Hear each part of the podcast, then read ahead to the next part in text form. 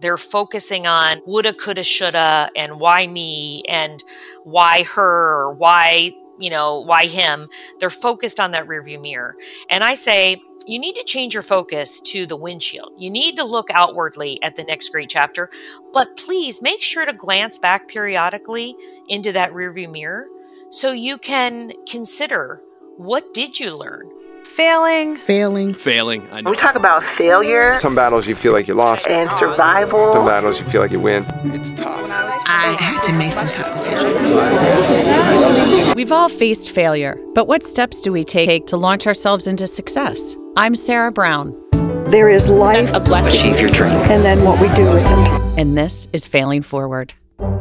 Well, listeners, today is my last episode, and I have a friend, a mentor, and an expander for me. Today, Peg Ruppert is here with us. She is the uh, partner at Advantage Performance Group. She's a leadership coach. She's now transitioned into another phase of her life. Uh, I don't like to call it a second act, but maybe a second life.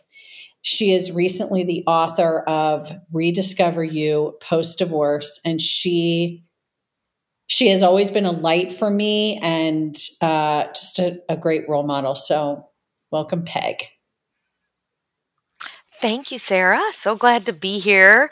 I can't believe it's your last episode because I've listened and enjoyed to so many, but I'm honored to be a part of Failing Forward. Well, I feel like it was definitely fate. Listeners, we will get into this later, but I've got a, a fantastic story of where Peg definitely you spoke some truth to me and, and I listened. All right, my friend, tell me about where you grew up, what your family was like. My listeners love to hear about that. Absolutely. So I grew up in Cincinnati, Ohio, and spent the better part of my life there. There were some stops in um, California, Chicago, and Kansas City, but I raised my kids here, so I consider Cincinnati to be, you know, kind of home to me. And but you grew but you were born. You were born here, you grew up here? I was. I was born here, and then my parents moved to California for a couple of Okay. years. And so I lived in um, near Stanford, and then we came back here to Cincinnati, where I spent most of my life and went to college here, um, both my undergraduate and my master's at the University of Cincinnati. Okay. And then I went, and then I had a little bit of time in Chicago for my first job, and then uh, moved to Kansas City soon after I was married. Peg, I uh, came back here to raise my kids. right, which is because it's always a great place to raise your kids. Peg, family, mom stay at home, mom work. What was the family Sure. dynamic?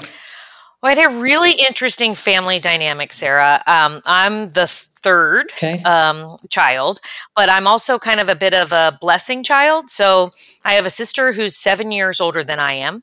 Um, my brother was born both mentally and physically disabled, Hmm. severely disabled. He didn't walk or talk. And my parents were actually told not to have any more children. And four years later, my mom was pregnant and they had a decision to make.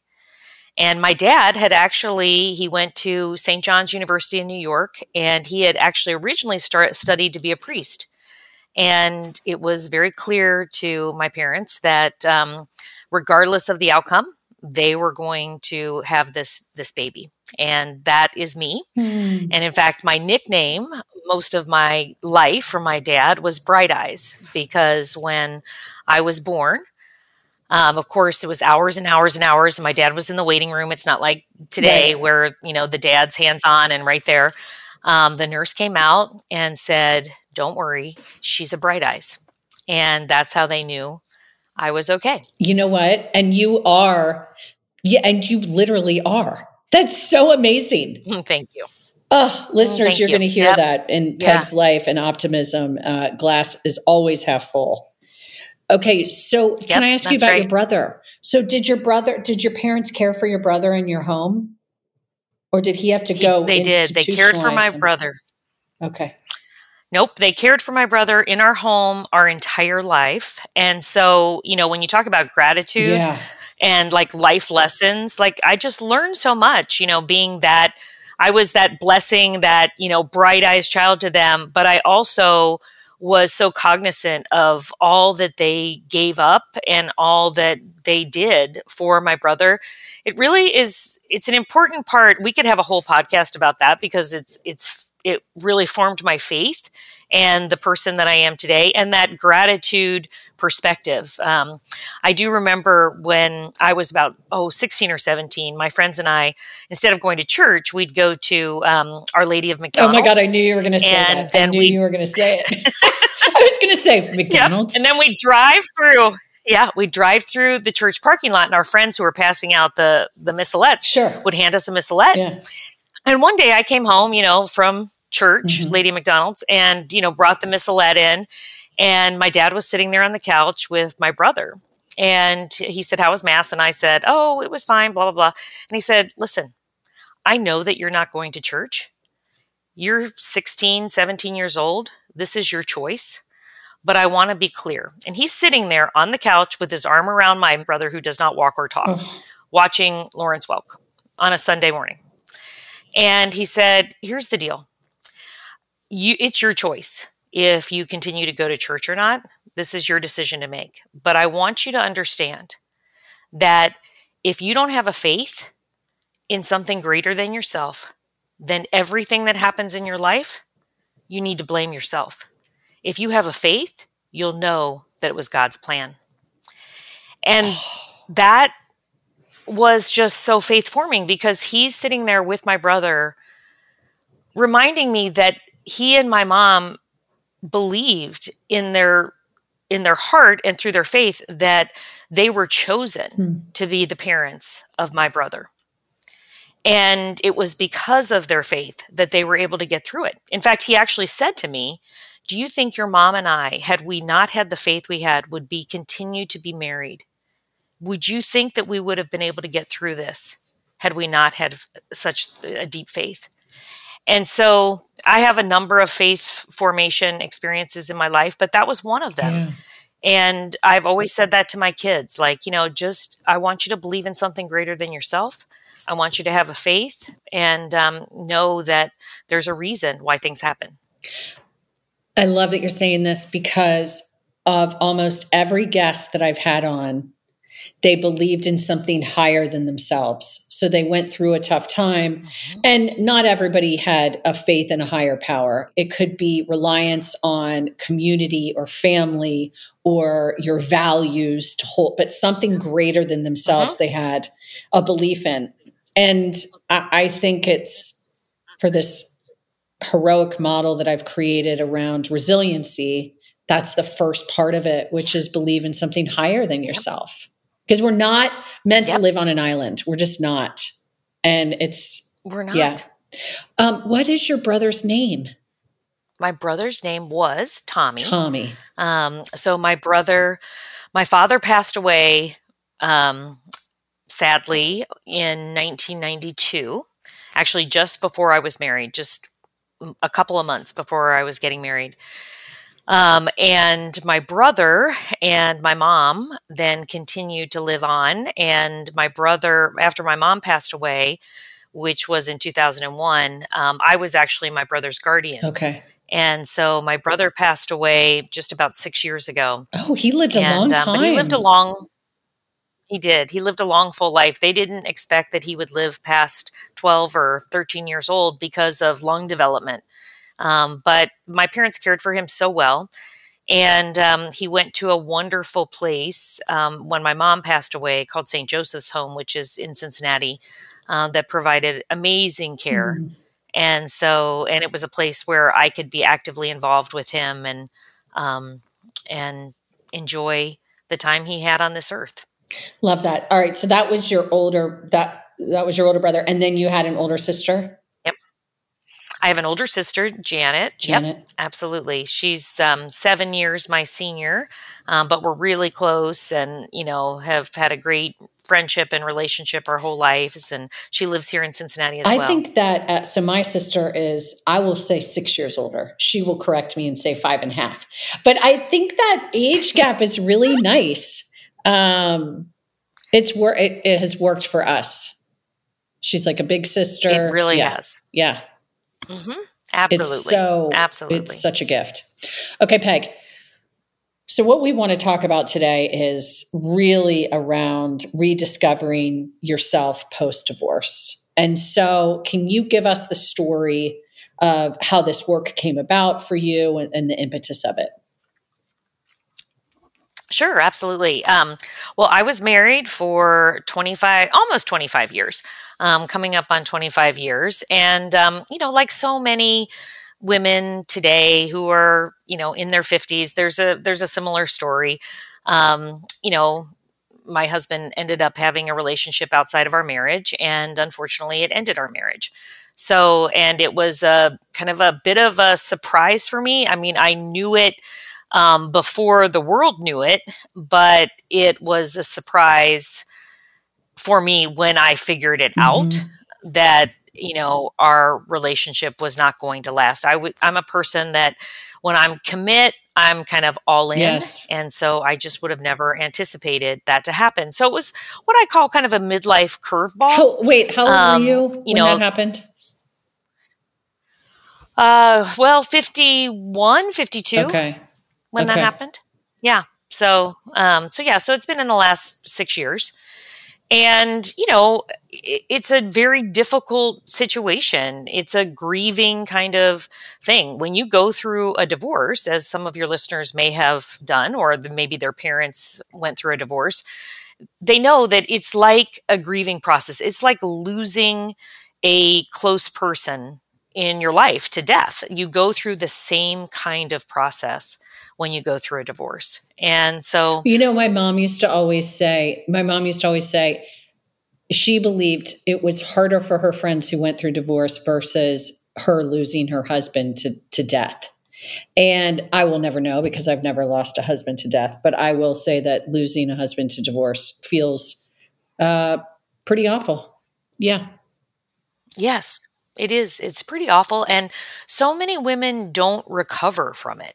Um, you know, I'm just, I mean, I was in the depths of some depression and some darkness, which, because of my normal kind of optimistic, gratitude based, bright eyes personality, it was, it just hit me. And so it took me a while to kind of dig myself out of how I felt Yeah. and really focus on the tools that I needed to rediscover my life. And because for so many women, and this includes me, when you go through this, you kind of lose your identity. So, you know, when you've been married for a long time, you have an And, identity. and, and it's, right? or it's in question. I don't know if I felt like, Mhm. I, I don't know if I felt like I lost it, but it was for sure in question. Exactly. Yeah. And you're a part of a community, Mhm. whether it be your church or a club that you might be a membership of, or, or the couple friends that you're Right. a part of, the school friends that you have. You know, you have this kind of community as a couple. And then in my case, I actually had married into a lovely, Family. very large family Yes. who I absolutely love. And so, you know, you know, all of those pieces, all of a sudden your identity comes into question. Like who am I without that, you know, without those couple friends and without those that those family members and and all of those kinds of things. So it's an identity crisis at some level. It's also a crisis of confidence um, for many when you go through this kind of situation because you really are questioning your value, your your worthiness if another person chose to leave Do you. you, okay, so that's what I was going to say. Do you think there's a question of confidence when there's been some betrayal, you know, some infidelity, uh, and or if somebody just decides to leave, like maybe not just the betrayal or infidelity, but if they decide to leave, I guess you would question confidence either way. Yeah, You really, you really do. I, I talk now to so many women who are in the midst of this or who have gone through this, and I found it, regardless of the infidelity, um, for some that you know heightens their, you know, their sense of um, or their lack of confidence, but their worth. But for many, regardless of that, when this kind of marriage breaks up, they feel like you know, why me? Why not me? Um, why would I not be? Why would you not choose me? Yes. So that was that was probably one of the biggest things for me was why did he choose her over me? What was wrong? What is Mhm. wrong? What where am I not good enough? What did I do wrong? And Yep. uh, how did I Yep. fail the marriage? And I remember my therapist. I had this. Oh my god! I had the best therapist uh, at the time. I have the best therapist now. My original one retired. He was like eighty something male, and he said to me, I kept blaming myself, and he said to me, Sarah, Mhm. I know you want to take accountability for it, but you want to take accountability for it because you want to fix it, not because you want to accept what happened. And I thought, mm, oh powerful. my God, you know, because I wanted to blame my, I wanted to control and blame my, blame myself for, for everything that happened. Yep. Yeah. Yep. Yep. And you can't. Um, you absolutely can. And when I'm talking to women, and, and actually I wrote this in the book, you know, when I get to, I, I suggest to people, by the way, that they go to a therapist if they need a therapist. Like there's a there's a part of that grieving process where for many people they need a therapist, and I'm kind of past the therapist part when they're at the point where they're starting to really look forward and kind of look out that big windshield of of the next chapter of their life. That's where I kind of come in. However, I also always Peg, I think you can come in, like, I know what you're saying because you said get the therapist and get the divorce attorney first, and then you can come in. But I think, Yes. I mean, I'm at the place where I need you now, but I'm going to still maintain seeing the therapist. So I think it's a both. Oh, yes, absolutely. So, yes, many people will continue to see the therapist, but when they're but they're when they're past that kind of anger and bargaining and depression stage Yes. and they're moving to the yes, I'm ready Yes. stage, that's where I come in. But I do always say, and I, I've said this to myself when writing the book, I spent a lot of time reflecting kind of on myself and what could I have done to um, positively impact our marriage. And, you know, as I thought about it, there were plenty of Right. things as I look in the rearview mirror that I could have done differently. And so, Well, and, I say this actually to my kids as and well. we picked them. Like w- w- I am just as responsible, Right. right? Yes, totally agree. And Yeah, and a lot of and let me also say that I was a participant in the marriage and it wasn't all his fault. I mean, he made some really poor choices, but it wasn't all his I had responsibility in that too. So I need to to state that. Right, absolutely. And so I say in the book, you know, you have to once in a while glance back at that rearview mirror. There's a reason why the rearview mirror is much smaller than the windshield. And so a lot of times people get stuck in the rearview mirror. They're focusing on woulda, coulda, shoulda, and why me, and why her, why, you know, why him. They're focused on that rearview mirror. And I say, you need to change your focus to the windshield. You need to look outwardly at the next great chapter, but please make sure to glance back periodically into that rearview mirror so you can consider what did you learn? What would you want to change going into a new and different relationship? Or what do you want to change as you think about yourself in this next great chapter? So glance back, remind yourself what you've learned. That's what the rearview mirror is for Yeah.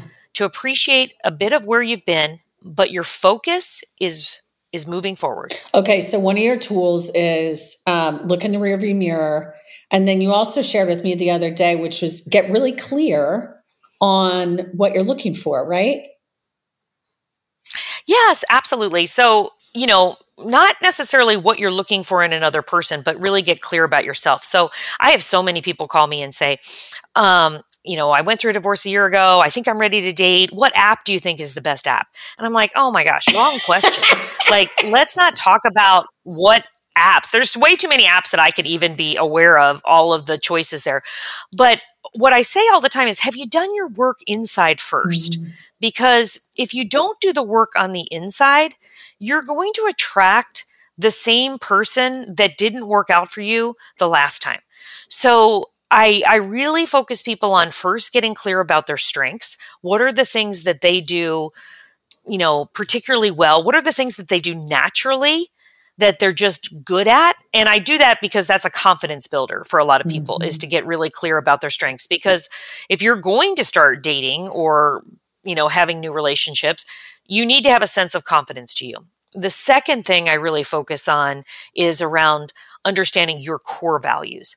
What are your core values? Because your core values, they are your compass. Yes. They are that magnetic force And so if you're clear about those core values, you are more likely to attract others with similar core values. You're also able to quickly assess the people that you're meeting if you decide that you want to date to determine if there's a core values match. Because if there's not a core values match, then you need to move on and you need to move on quickly. And that's where people often miss the match. They jump right into dating without doing that inside work and then they attract the same person or you know they drag along in a relationship that's going to go nowhere. How do you get clear on core values?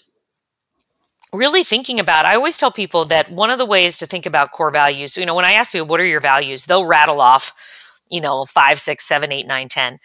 And then I ask them to look at them again, really from the perspective of their day to day actions. What are the things they do and say that indicate that this is really a value. And I tell them that people out who know them well, but you know, are, are their friends or outside their life would be able to identify at least two or three of their values based on what they see and hear and experience from you. That's a good test of whether or not your these are really your core values because values they're all good. What what would right? Be a, but if you say health is your value, okay, yeah, you know, so if, if health would be an example. So if you say health is your value, but you're doing all sorts of things that are not contributing to your health, then health is not a value of right. yours. It sounds good, but it's not a value of yours. So, what are you doing? So, when someone says, well, health is a value to me, or family is a value to me, um, or financial freedom is a value to me, I say, what are the actions that you're taking on a daily, weekly basis that activate that value in your life? How would i know that that value is is real? And so when someone tells me financial freedom and yet they're not doing anything to support their financial freedom and in fact doing things that um, take away from their ability to have financial freedom i say it's not one of your values. Um, so that's how we help people to really come to terms and clear about what their core values are. I take that. All right so understanding strengths um, what are your core values? Really doing what you said was like mm-hmm. do your work first. Anything else is part of doing your work? Yep. Absolutely. And then the third well the third piece about doing your work is around habits. So i i really get them focused on what are the habits that are going to activate those core values in your life. So, and and how do you keep stacking those good habits? Because inevitably what happens when people go through difficult situations like a divorce or the death of a loved one or you know just difficult life situations, they lose a job. Yes. What they tend to do is uh, pick up bad habits. So those bad habits, you know, might be drinking, it might be sleeping in, you know, it might be not exercising, you know, so they kind of pick up bad habits. And so what we want to do is is change that wiring and really look at what are our core values and what are the habits we can stack on top of them to activate those values more fully. So for example, um, I go to Pilates every day. So health is a value. I go to Pilates most every day that I'm in town.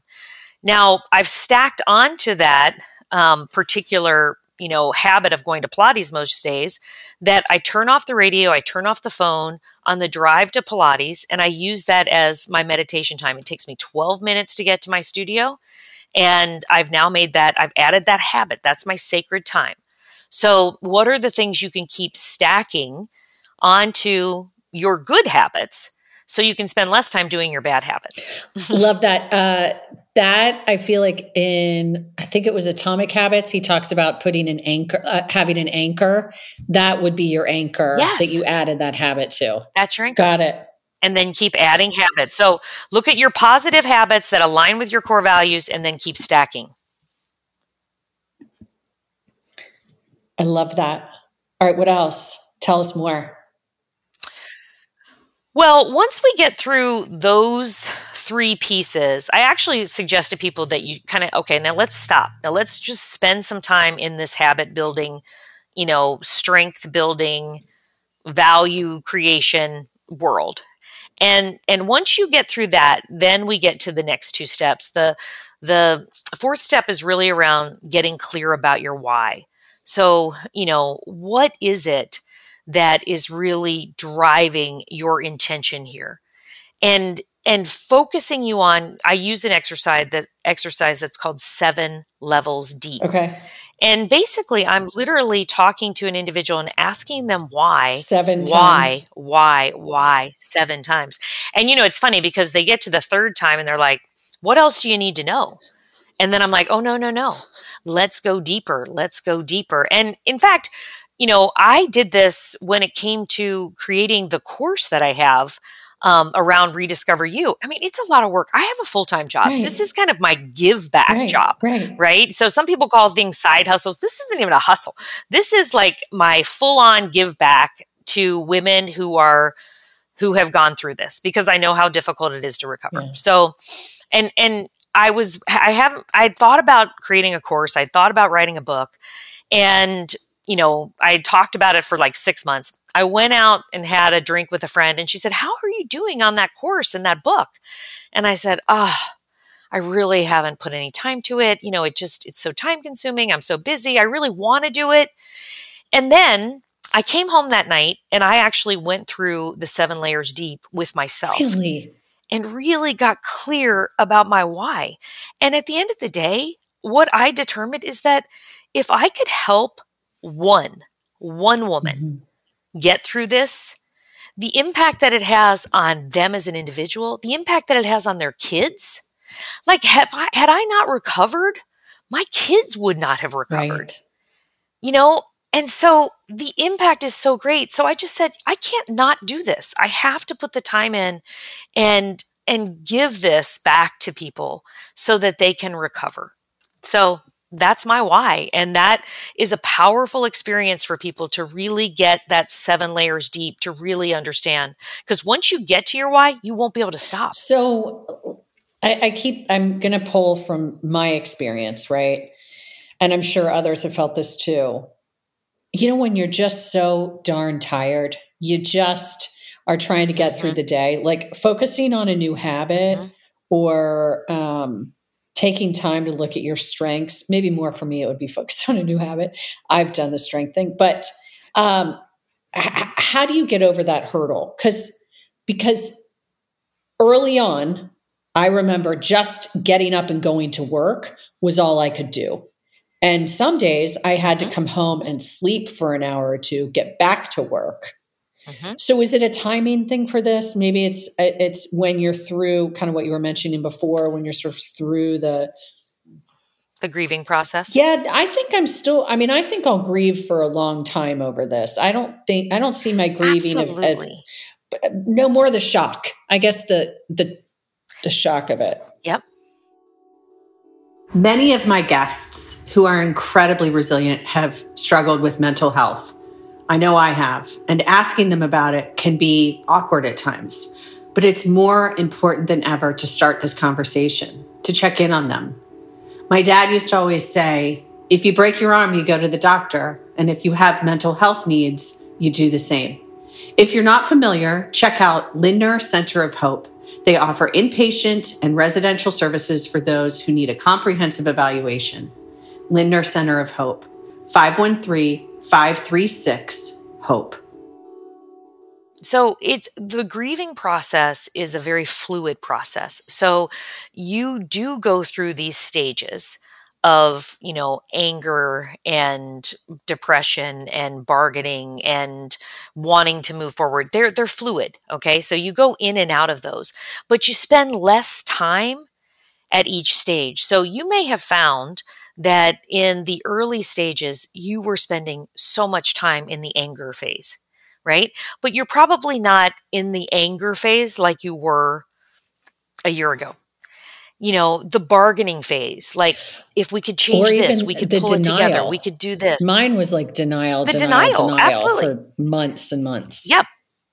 Yep. Yeah, well, that's the second phase. So the denial phase. And so we kind of, we move in and out of that. And the way people say to me, gosh, will I ever be ready? And I tell them to start counting the days. Like start making note of being conscious either by journaling or just literally making checks on a paper. Um, like the, put the four stages and just put che- five stages, put a check so that you can kind of get, you can start to assess, you can start to measure for yourself. Am I, am I spending more time in the I'm ready to think about this moving forward than I am in the denial phase? Am I finding myself you know, kind of moving into this acceptance phase. So I get people to really f- just kind of measure for themselves. Where are they?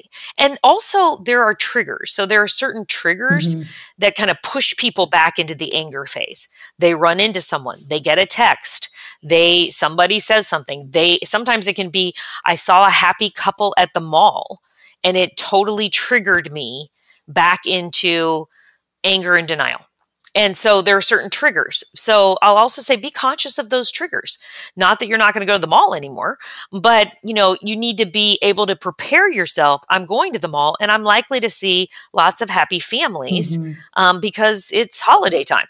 So it, prepare yourself before you go in that this is what you're going to experience. So that grieving process is really an important process for people to use as a tool to measure kind of where they are and how they're moving through the process because it is a process and it is fluid. Yes. I I also found that giving yourself permission to grieve as long as mm-hmm. you need mm-hmm. was so helpful because yes. yes. I'm a I'm a, a check off my list kind of gal and I'm a, you know, yep. going to do this. I'm going to do step 1 and step 2 and 3 and 4 and we're just going to keep moving, right? We're going to keep mm-hmm. moving. Yep. And That's I me. realized, yes, it is, both of us. I realized that there were some days where I couldn't, I, I couldn't check it off the list. There were some days that I had to just say, wow, this day is really hard. I went on a trip actually yes. to Iceland, and it was my first trip. I went by myself. I went on a women's group. So it was curated and there were other people, but I didn't know anybody on it. And it was it's Iceland. It's beautiful, right? And I was so sad, Peg. Like I mean really mm. sad. And I remember listening to Anderson Cooper's um, podcast on grief. And he interviewed a bunch of people. Mm-hmm. It, it's, That's a good one. Right? It's so good. And mm-hmm. he talked mm-hmm. about that just how grief it's it's not on a certain timeline right? Exactly. And to give yourself permission. The second I gave, oh, yep. by the way, I was so sad on this trip, but then I was pissed at myself because I'm like, this is the most beautiful trip you've ever been on. You're so spoiled. You're like so sad. Why don't you just appreciate it? And then once I accepted that I was grieving, I, it was as if a light yeah. switch went off. And I was like, well, of course I am. I have not stopped for two yes. years to slow down and to yes. Do something for me and this beautiful trip. And I realized that I really like to travel with friends and not by myself because I want to share it with them. But I had to learn that, right?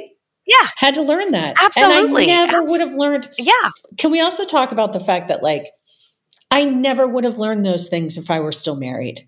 I would not have traveled on that trip if I were still married. Exactly. So that I mean that's one of the things that you can look at now that and that that day you you weren't able to think that way.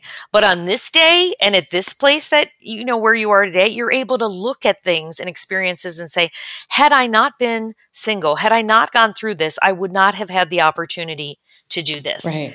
And, you know, I think that all the time when I think about the course and the book. And I think, gosh, had I not gone through this experience, I would not have learned how to do these things. So, you know, it's like the lemons to lemonade um, kind of, of thing to think about, you know, how is it that you can turn something horrible into something that is not necessary is good. Well, it's this is where sort of the miracle of our last episode being you and me because yes. The podcast started because I got sober and I closed a business. And it was a way for me, mm-hmm. it was it was healing for me. And I didn't know what I was doing. I just thought, well, heck, I'm going to interview people who give me hope. And I hope that it gives Yes. others hope. That was it. Like, I, there was nothing else about this podcast other than I want people to know that they're not alone.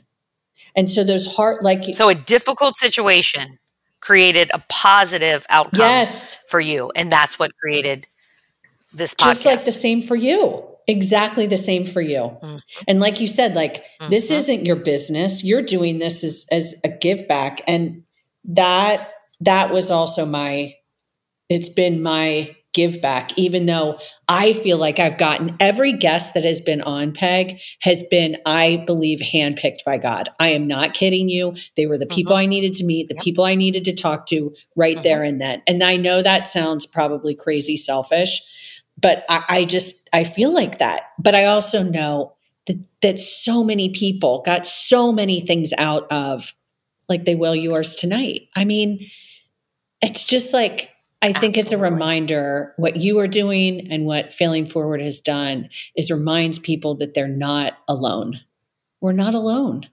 Absolutely. Absolutely. So that was your why at the time.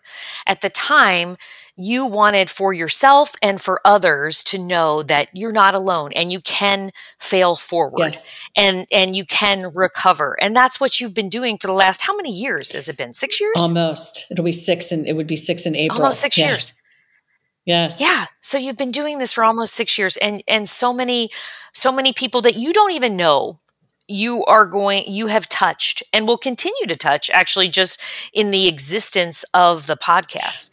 So now that you've been able to do that, you know, the fifth step of my of my course and the book is all about what is your your vision forward? What's that windshield out ahead of you? So I Yeah. asked that question to you, Sarah. You know, what's what's your why for moving forward and what is the next great chapter of your life going to look like? So I have no idea. And that's, That's why I'm taking okay. a pause, which I have Mhm. not always been good at doing. And I was telling my coach, I said, I'm going to regret when I say this, but I think I need to either take a pause from the podcast or I need to to have my final episode because I didn't have the energy as much behind it as I had before. And mm-hmm. m- that to me was my intuition i don't know higher power whatever you want to say saying Yep. hey i think Yep. you need to i think i want to use you in other ways i you don't know what those other ways are yet but we're going to figure that out together and it was Yep. really hard because just like when i started the podcast just like the last transition 6 years ago which was talk about identity Mhm. i mean i was a good fun girl and I had this blow dry Mm-hmm. bar out, uh, whatever, and people knew me for that. And then when I took those two things Yep. away, it was like, who am I? And I never want my identity be, to be so tied to something anymore that it, you know, I want to Mhm. be me for me. And um, I was starting to become attached to the podcast, and the podcast is not mine. The podcast was something that I co created with you and all my other guests that were on there. And Yep, absolutely. So you said you wanted to be me for me. I'm curious, like, what does that mean? Why do you want to be, like, why is that coming to you, the me for me? Oh, God, Peg. See, listeners, this is why she's the best person to have on the show. Well, so many people that I've interviewed, including myself, when they failed something, when they failed at something, they were they were greatly attached to it. And highly resilient Mhm, people are mhm. not attached to an outcome. Uh, it doesn't define their worthiness. And a podcast, um, an ex husband, uh, sobriety does not define my worthiness. I'm worthy, just like everybody else, Yes, because I'm. I'm a living human being. Because you're you. So when you say, I want to be me for me, that to me makes me think about, gosh, Sarah wants to like take a pause from these other things so that you can discover who me is. Maybe that's Who's it me too, now? Peg. Who's me moving forward? Maybe. Yeah. Yeah. That's what I think about when I when I hear you. Yeah. Is like you've been doing all of these things for other people and for, you know, that's that's what you've been doing. You've been doing all of these things for other people and you've gotten to this place where you said, "Wait a minute. I need to be me for me." And I, you know, when I said that, I don't so- even know if I knew what I was saying there. And you just found that Mm. brilliant nugget. Yeah, I do want to. Well, it just hit me. I do want to be me for me. Yeah, and I want everybody else listening to be able to be them, to be able to be there for themselves too. Yes, absolutely. And so that's why whether they're forced changes in life or their choice changes in life, w- you know, you've had both, right? Yes, you've and had this things is that a you've been forced to change your This life. is really this a choice. Right. This is like a full Yeah. choice, which just is super new for me. Like, why would you stop doing Yeah. something when it's going so well?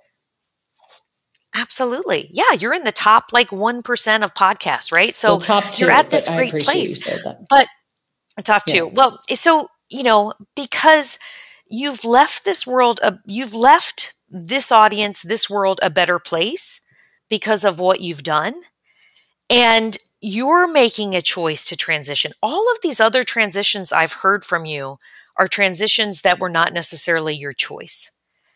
This is the first time I'm hearing you talk about sobriety. sobriety was a choice. choice. Sobriety was for sure a full choice. Yes, because I could have Well, gone a little that's a bit good- longer yep. on that one, definitely. But I stopped Mhm, before. mhm, yes, mhm. but the other two, no, Yeah. no, hmm Absolutely. yeah. Yeah. So this is your choice to be me for me. I also believe that the podcast was a gift that came about because I got sober. I feel like because Mhm. I pulled alcohol out of my life, it gave me more time Mhm. and brain and, and heart to give to something else. Mhm. And so I've always said Yep. it was my little sobriety baby. Yeah. So those two Yeah. are full Yeah, choices together. Yeah. Yep. Yep. But again, these were though, you know, and then you're giving, you know, your your podcast has really been about giving. And what I think is interesting in listening to you is as you're thinking about your vision forward, how do you not necessarily fall into something, but you construct that next chapter Yes. that's me for me. So, And that, you know, yeah. me for me becomes a mantra. Me for me. I love that mantra. It's a good hashtag. Mm-hmm. So what I am going to be doing is I'm I'm going away this weekend with a friend and we are going to she helped me with my vision board literally I don't know a week after Dave and I separated or something. And then we're Mhm, redoing the mhm. vision board again and we're going to a great resort. But I'm also reading a book called The Artist's Way. And for any listeners out there, if, if you want to dive in and discover more about your creativity, this book guides you. I believe it's like 30 days. So I'm going to be doing that to start listening Mhm. and to really tap into that intuition. And that's what I'm excited about. I don't know what will be next. Yes. I don't. And that's okay because in the past, for me, not Yes. knowing was very anxiety provoking. And it's just not. It's just, Mhm. I'm opening up my hands like, okay, what I'll Yep. receive. Yep, artist vision. Start visioning. That is actually the last chapter is about in the book Rediscover You is about creating your vision for your future and your vision board. And I always say to people that your vision board and your vision for yourself, it's aspirational. It's a dream. You're dreaming. Yeah. Don't, you know, try to make it be what you are today. Just start dreaming. And so that artist's you know, palette. Let yourself dream about where you want to go and what you want to do and let that vision come to you. And then there will be parts of it that you'll be able to, that you'll achieve. And there'll be parts of it that won't be important to you once you achieve some of the things that are. I want to say that uh, there were a couple really cool miracles that happened from some of the episodes. And some pot, some of the guests shared some things that I never thought that they would share. And I really want to say thank you to my guests like you, Peg, for being on the show because for a lot of them, it wasn't easy. It was scary to get on and share their life and, and their struggles and what they learned and their tears, but also their accomplishments and all the good things too. But, you know, sharing yourself with others in a vulnerable way is what my listeners really wanted. And my guests did that. Mm-hmm. And I will be forever grateful to them. Forever grateful to them. Well, there is no doubt that both your guests, as well as your thousands and thousands of listeners, are grateful for having had the opportunity to fail forward with you because what you taught everyone was that it's okay. It's okay to fail forward. And that's the beauty of what you've created here. So I thank you for letting me be a part of your final episode of Failing Forward. Thank you, Sarah. Peg, I love you. Thank you so much for doing this today. Listeners, this was all um, freestyle. Like we had not gone into any of mm-hmm. this. Um, we were just going to let it flow.